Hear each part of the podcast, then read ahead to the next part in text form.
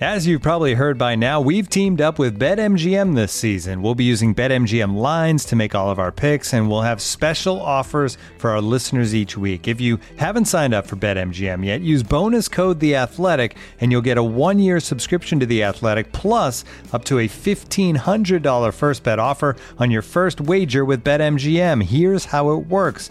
Download the BetMGM app and sign up using bonus code The Athletic. Make your first deposit of at least $10. Place your first bet on any game and claim your voucher for a one-year subscription to The Athletic.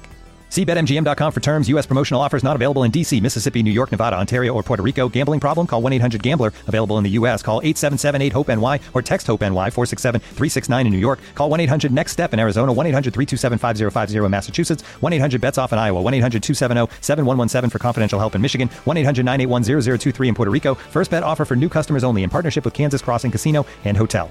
Don't forget, if you haven't signed up for BetMGM yet, use bonus code The Athletic, and you'll get a one-year subscription to The Athletic, plus up to a fifteen hundred dollar first bet offer on your first wager.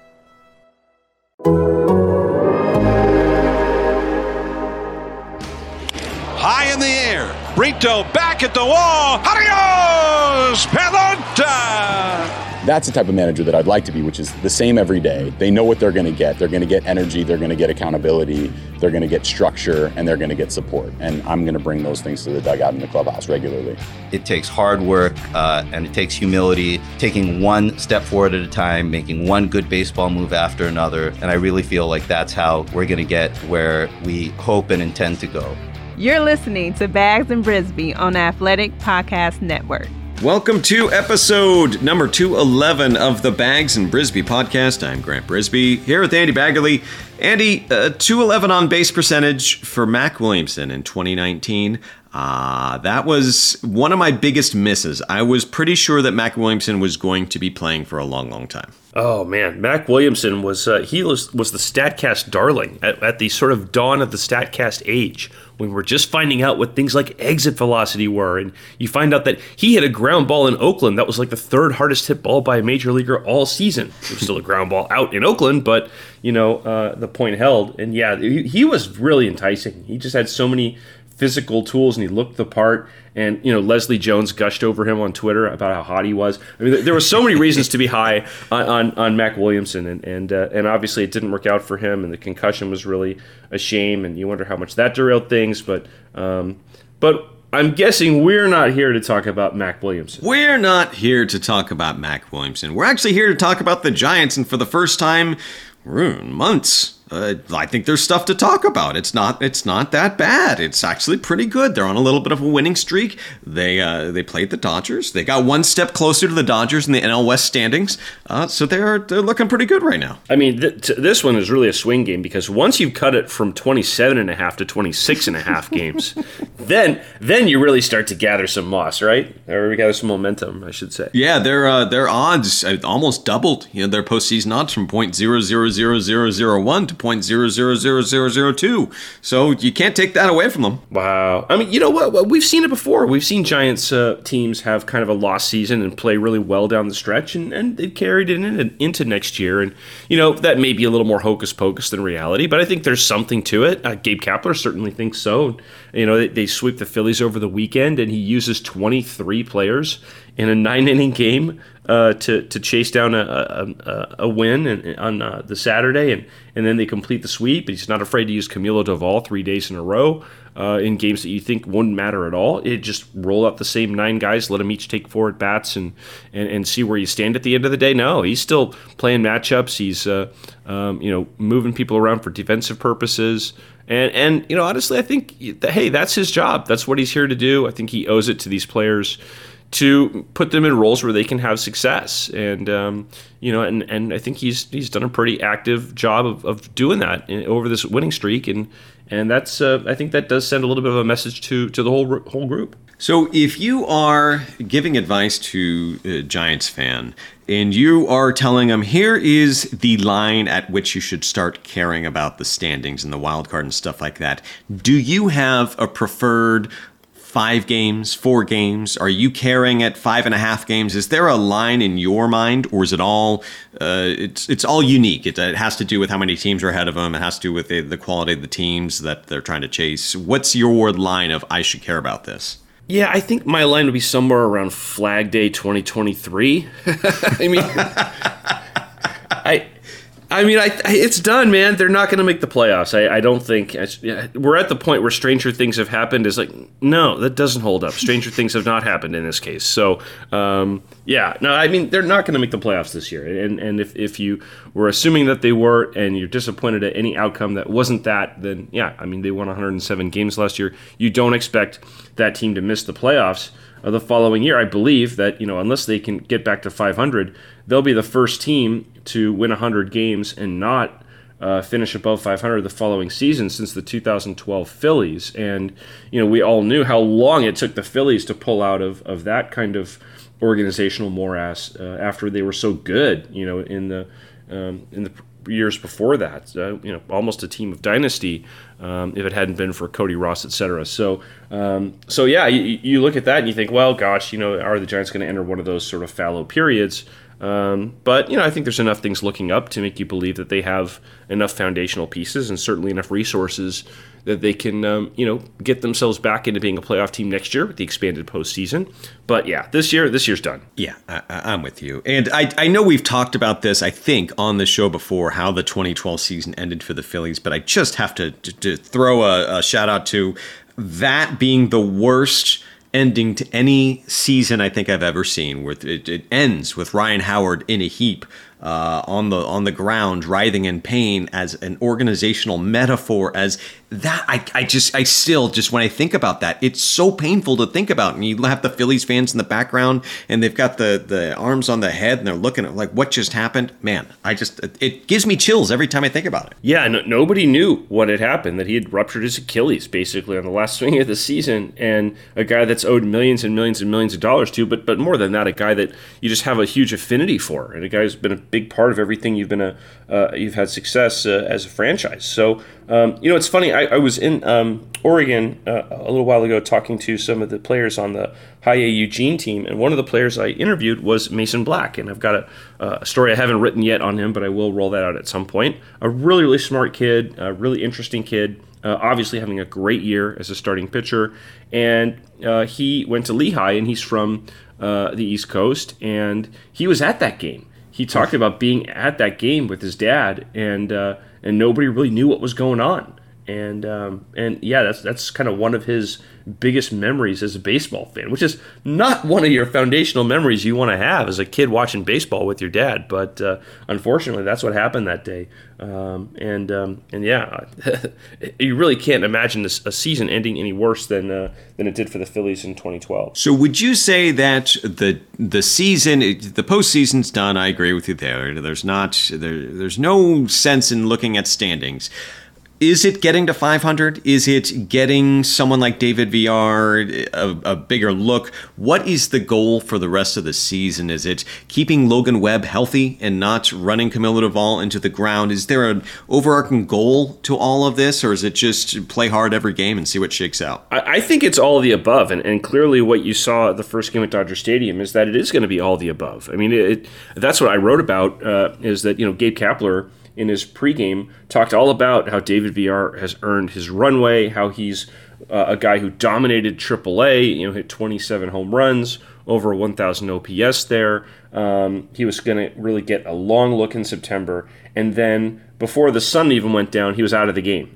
Three and a half innings, uh, and he was at first base, which is not his natural position. And and and and you know what they saw was an opportunity. Hey, look, this is Logan Webb on the mound. We're now up six to two at Dodger Stadium. It's not like one swing will will uh, will get uh, will lose the lead, but you know a defensive mistake here, a walk there, then boom, they're back in it. That's what the Dodgers do. So let's tighten up the defense behind him. Let's give ourselves the best chance to win. And you could say, well, they did a disservice to a young player having a good game. Villar had singled, he'd hit a homer, um, opposite way too, which was impressive.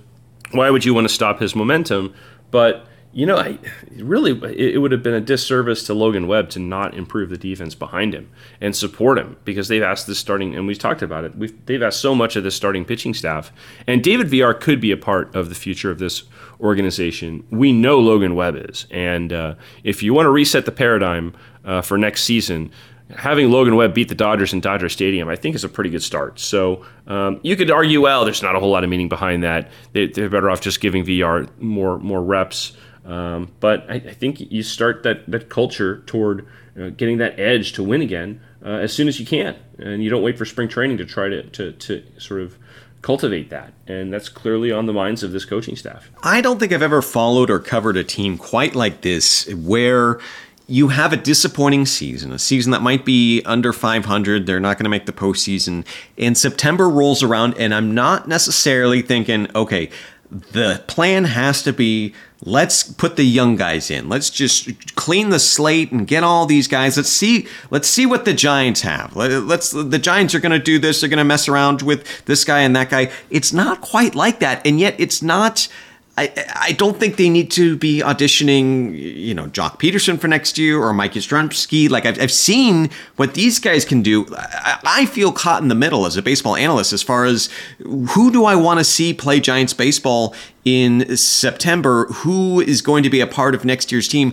I don't know, and I don't know if there's a right answer or if there's just one answer to that. I think it's it's you can make a case for everyone on the roster. And and, and really, the more they do this, I think the more they signal that they don't expect there to be massive, massive turnover uh, on this in this group. You know, there aren't a lot of free agents, and you know there are some people who won't be tendered contracts. We know there's going to be some turnover in some areas. They have to get younger, they have to get healthier, they have to get more athletic, and they have to spend some money. To be honest, I think that the the marketplace is going to demand that of them, uh, and I think they realize all that. But they also start counting up the people and realize that you know Wilmer Flores is a free agent, but we want him back. You know, Joc Pederson is a free agent, but they've said they want him back. You know, they, the Farhan Zaidi said that they are going to you know have Mike Yastrzemski as part of this team, and he's going to get about five million in arbitration, and and could in other organizations be a bubble non-tender guy, but not here. So um, when you look at it, it's not run it back part two because they're not going to do that.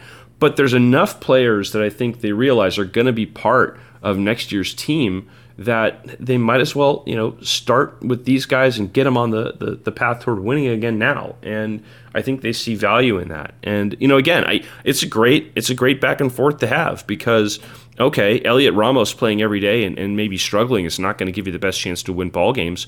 But, you know, would that serve you better for next season or beyond or serve him better? Um, I, I, don't think it's an open and shut case either way. And um, eh, that's why we have this podcast.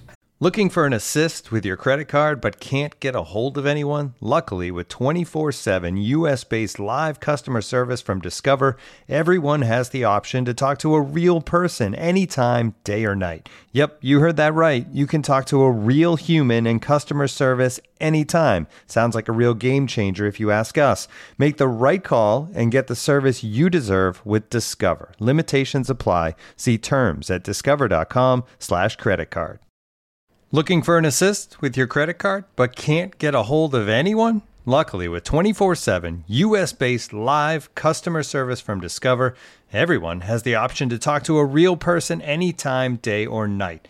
Yep, you heard that right. You can talk to a real human in customer service at any time. Sounds like a real game changer if you ask us.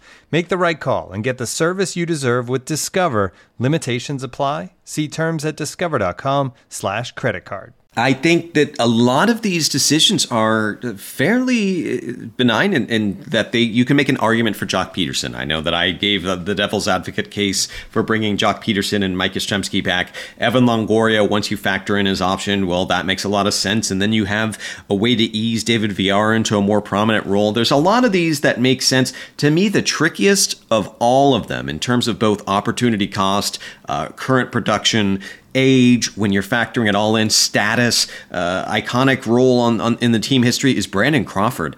I just I don't see how you can go into 2023 uh, with him as the starting shortstop, and I also don't know how you don't go into 2023 with him as the starting shortstop. I think it's there is no right answer that at least I'm going to offer up. So I don't know how the Giants are going to figure that out. Well, maybe they split the difference, right? Maybe they get another shortstop who um, you know, can you know split time with him, and uh, and maybe that other guy can float around to other positions, and and that way you're not counting on Brandon Crawford to be out there, you know, quite every day, and you can keep him fresher and keep him more effective. That that I think is probably what I think they're going to target or what they're going to think about. I mean, you can't just snap your fingers and have the perfect player just uh, you know pop into your onto your roster one day. So it'll require work and will require scouting um, you know, maybe you have to trade for that player, um, and, and that that requires uh, some sweat some sweat equity as well. But I think that's probably what they have to do. Because it seems like most of the other positions are going to. I, I would think the Giants are confident that Joey Bart can handle the bulk of catching position.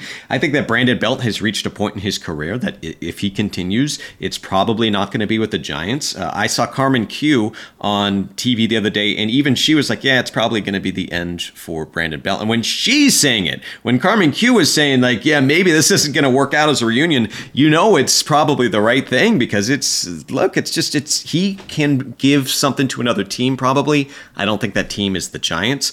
Uh, next year, you have guys like Yastrzemski and Slater. If you put them together, you have one whole outfielder who does a lot of things well. I think that's going to be, and it's just you keep going back to well, they need to sign some big free agent. Maybe it's Judge, maybe it's Trea Turner, but boy, yeah, it's like I just I look at that and that's just the one area that I don't know where the Giants are going to go. I have no concept. And if if they got Trea Turner, for example, would he be amenable to playing a little bit of center field, or are those days done for him? It's a great question. I think that's the reason that they weren't in on Carlos Correa last offseason is because Correa was going to be signing somewhere to be the shortstop, and uh, um, you know, a, a, Trevor Story would be someone you'd sign uh, to maybe potentially move around or not be a shortstop. Um, and I think a Trea Turner probably falls in the category of somebody who has played other positions. So it's not like I, I look at my baseball reference page and I just see S, S, S, S, S, S, S all the way down. I've never played another position. That's a point of pride. You see center fielders uh, are, who are that way too. It's like, I've never played left field or right field. I'm not slumming it out there. Uh, it, it's it, There's a huge uh, ego that, that goes along with that. And, um, you know, because Trea Turner has played other positions, I, I don't know. I mean, I don't want to get in his head, but I would think if you try to sign him and say, look, you're going to be splitting some time at short with, with Brandon for one season, and then you know the position is pretty much yours after that um, for the foreseeable future.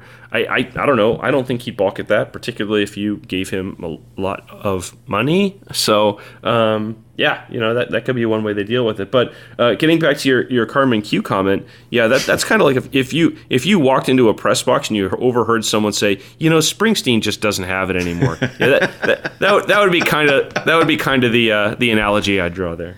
Yeah, it's just it's rough because he's a lifelong giant. He is the captain. He rode out in the field in the freaking boat this opening day. Uh, like he's he's a beloved figure for the most part, and the Belt Wars and all that. It's it, just doesn't seem like a fit. Even with the DH, it just feels like another team can give him a better shot, a better opportunity if he's going to be healthy. And the Giants, that's going to be a spot where they can upgrade the lineup somewhere with the first baseman. That should be one of their targets this offseason. It is going to be a fascinating offseason, and one of my, I think, the most fascinating, uh, other than are the Giants going to get a big premium free agent? Are they going to spend? Are they going to spend, spend, spend? Is what they do with the bullpen because because A, the bullpen needs addressing, B, bullpens are notoriously tricky to fix in an offseason. And B, a lot of these guys are under contract for next year. A lot of these guys are with Tyler Rogers, John Brebbia. If the Giants want him back, they're back. I don't know if they want him back. It's going to be fascinating to see how they build a new bullpen out of all this. Brebbia is a guy who I think has been effective when he hasn't been, you know, overworked and, and he's led the NL in appearances most of the year. So it's hard to know, you know, what what that would look like if you've got a few more options.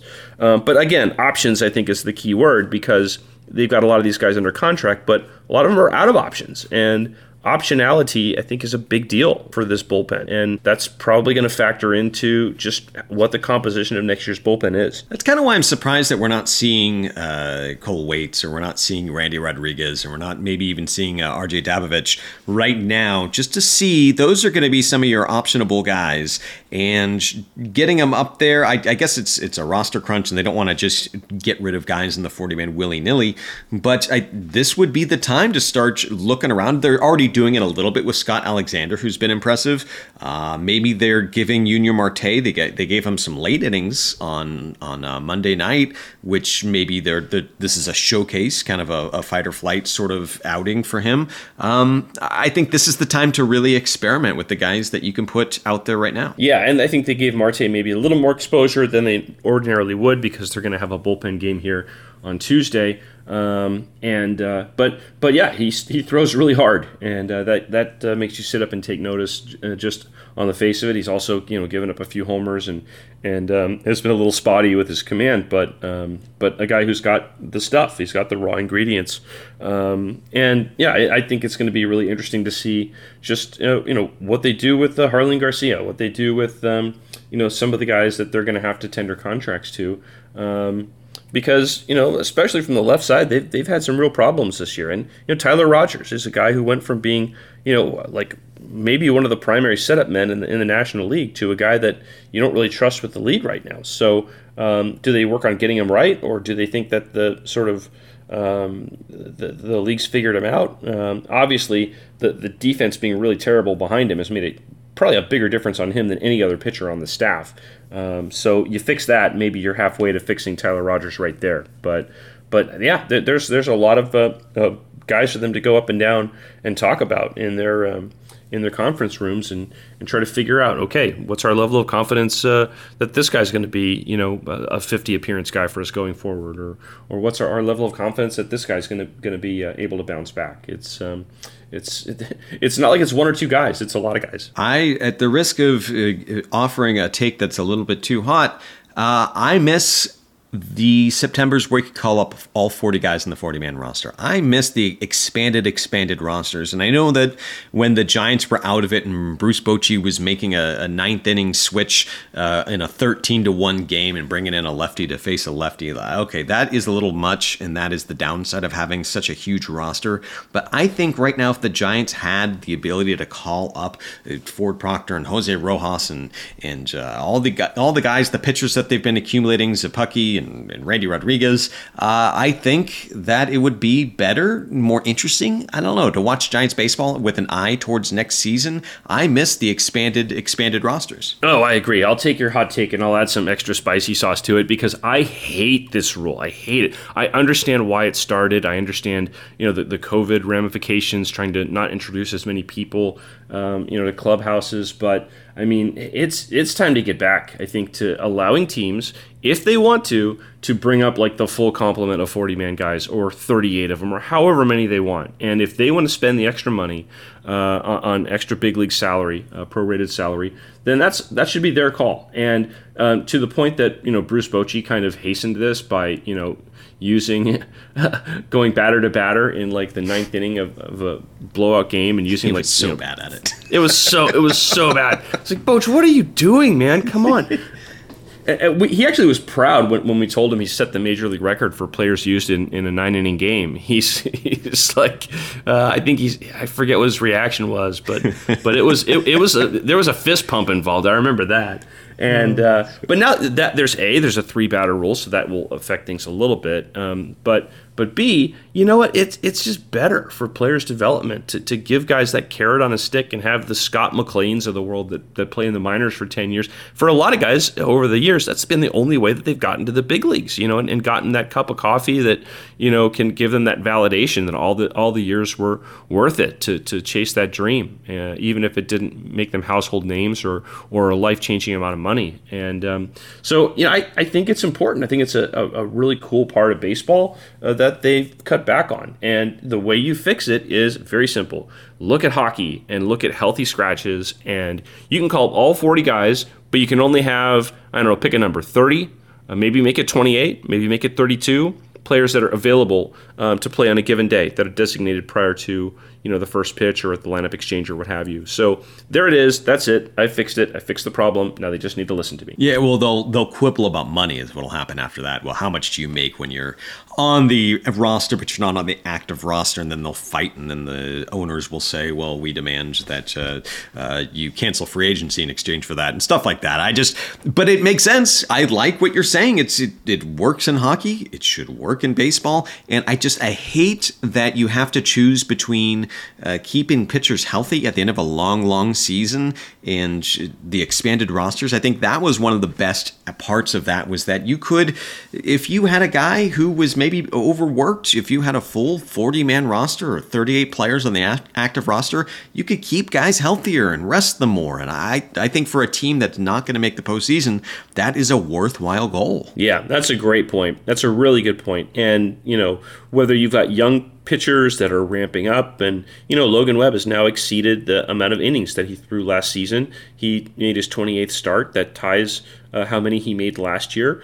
Um, I think they've managed his workload very, very well. But, you know, what if he's leaking a little bit of oil? And what if you, uh, you know, I guess you can always put someone on the injured list, but, you know, if, if they don't really require that and they just need a little extra time or a little more recovery, uh, then you can spread the workload out. And it's a little harder to do when you have uh, 28 players uh, only at your disposal. So, yeah, I totally agree. I think it should be in the player's best interest. Obviously, it's in the player's best interest, but it should be in, in the owner's best interest too to um, you know try to yeah, increase the wellness of, of everybody by, by allowing teams to call up more players in September. So I, am all for it. Yeah, Logan Webb's exactly who I was thinking of because if you're Gabe Kapler and you're managing, you're, you're managing, you want uh, uh, Logan Webb to do well in Dodger Stadium. You want to keep the winning streak going. There's a lot of reasons to have Logan Webb out there in the sixth inning, but part of it is you're thinking, okay, well, if I give him a short outing here, who's absorbing those innings. And you look in the bullpen, it's the same freaking guys. It's the same guys that you've been leaning on all season long. And the Giants have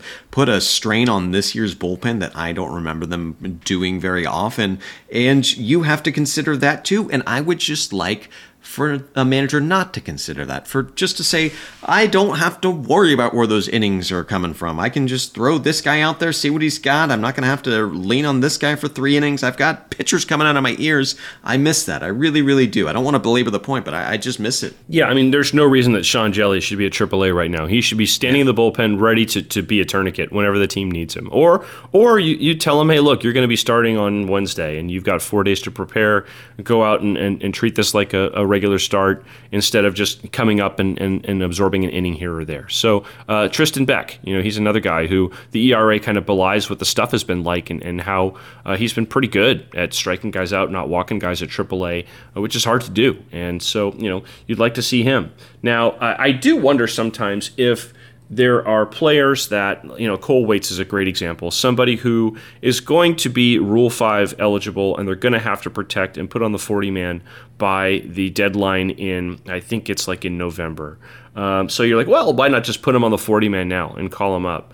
And I wonder if this front office gets so, I guess, um, I don't know, uh, um, I guess uh, granular, or or if they get so um, conservative, I'm not sure which word you think is appropriate, that they find the value of using that 40 man space uh, for for two months uh, as more important than calling a guy up and letting him get his major league debut out of the way, etc. Um, because they love their open 40 man spots. Boy, do they ever! And um, uh, so you know, I wonder if if that's something that they get a little too conservative on uh, sometimes. I think they do err a little bit uh, more on that side than they need to. Uh, I'm looking at the 40 man right now, and you've got Pat Mazeika, Jose Rojas, Ford Proctor. Uh, you know, maybe one of these guys is a part of the 2023 Giants. I'm going to guess not a ton of them are going to be, and there's going to be movement on the the 40 man anyway. And I, I think there's a benefit in getting Cole Waits up. I think there's a benefit in seeing what you have for next year for RJ Dabovich, even if he doesn't need to be added onto the the 40 man roster uh, before next. I think next offseason he'd be Rule Five eligible. So I still think, well, let's see what you got. He's missing bats. I know he's walking the world, but I, it might inform how you build your bullpen for next year. Yeah, I mean that that is the one thing that's it's pretty much um, we know is very predictable for this front office and this coaching staff is that you know, if your K to BB is not looking very pretty, um, they're they, they're, they're going to see you as someone who needs more development. And there's no reason to bring you up to the big leagues and make everybody stand around while you walk the bases loaded. Um, so I do think in Dabovich's case that I understand why he's not a guy that they you know think that they're ready to see right now. Um, but um, you know, there, there may be other guys uh, that that they, they, they do feel a little bit better about. Uh, that, that you know they still have a lot of season left to try to to um, to take a look at some people. You know, counterpoint to that because I do agree with that overall. And when I'm looking at a guy's stats and I see that mm, walks per nine inning jump off, it's like, okay, yeah, you you can't you can't get out to the major leagues right now. But I, I think back to Camilo Doval where he was he walked 24 batters in 30 innings in AAA before the Giants called him up for good, and they must have seen something there where we can work with this, we can make one tweak and get him throwing maybe not strikes all the time, but enough strikes, and they were right. I really am surprised. You know, Camilo, he's he is walking more batters than he wants to, more batters than the Giants want him to, but he's not wild. He's not erratic. He's not like a 23 year old Randy Johnson or something. He's close to the strike zone most of the time. I don't know how they did that. That's one of the niftiest sleights of hand that I've seen them do. Yeah, boy, I, I think he's one of the best stories of this season. I mean, they've they turned a guy who was a little too predictable, who threw super hard, but but um, you know clearly I think needed another answer against uh, big leaguers. Um, someone who got a little too happy with with whatever pitch that was working for him, and and they taught him this power two seamer, and it is a game changer. I mean, it really is. And you know, it's not to say that you know they've they have you know Kenley Jansen or, or they have um, Mariano Rivera for the next decade, but I think they're going to have one of the better relievers in baseball um, for probably the better part of this decade. And, and I, I, I, think you can say that with some degree of confidence that if he stays healthy, um, Camilo Doval is going to be a, a, real asset to this organization for quite a while. And um, and that I don't think you could say that about him uh, at the start of the year, other than wow, kid throws hard, really intriguing, a lot of ceiling. Well, I think he's reached a lot of that ceiling, and that's uh, that's really impressive. And he's done it in the big leagues uh, while breaking out a new pitch mid-season. So.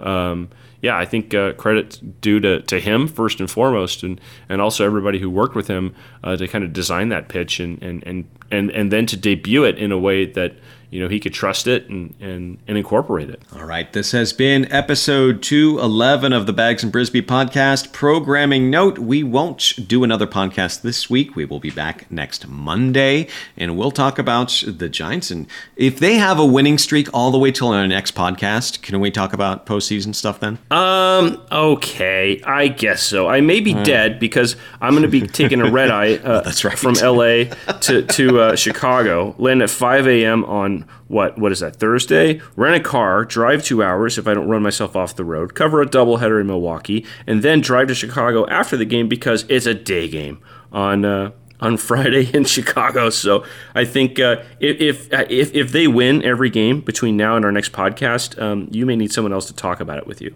Uh, I don't think you need to take advice from me because you are uh, more of a road warrior than I have ever been. But I do have some advice. Are you ready for it? Yes, yes, please. Methamphetamines. Oh, well, uh, do you know a guy? Yeah. Um. Just uh, yeah, don't drive off the road. It would be a very lonely podcast if you did. So uh, NoDoz. Yeah, no dose. All right, this has been episode 211. We will be back next week, and we'll see you then.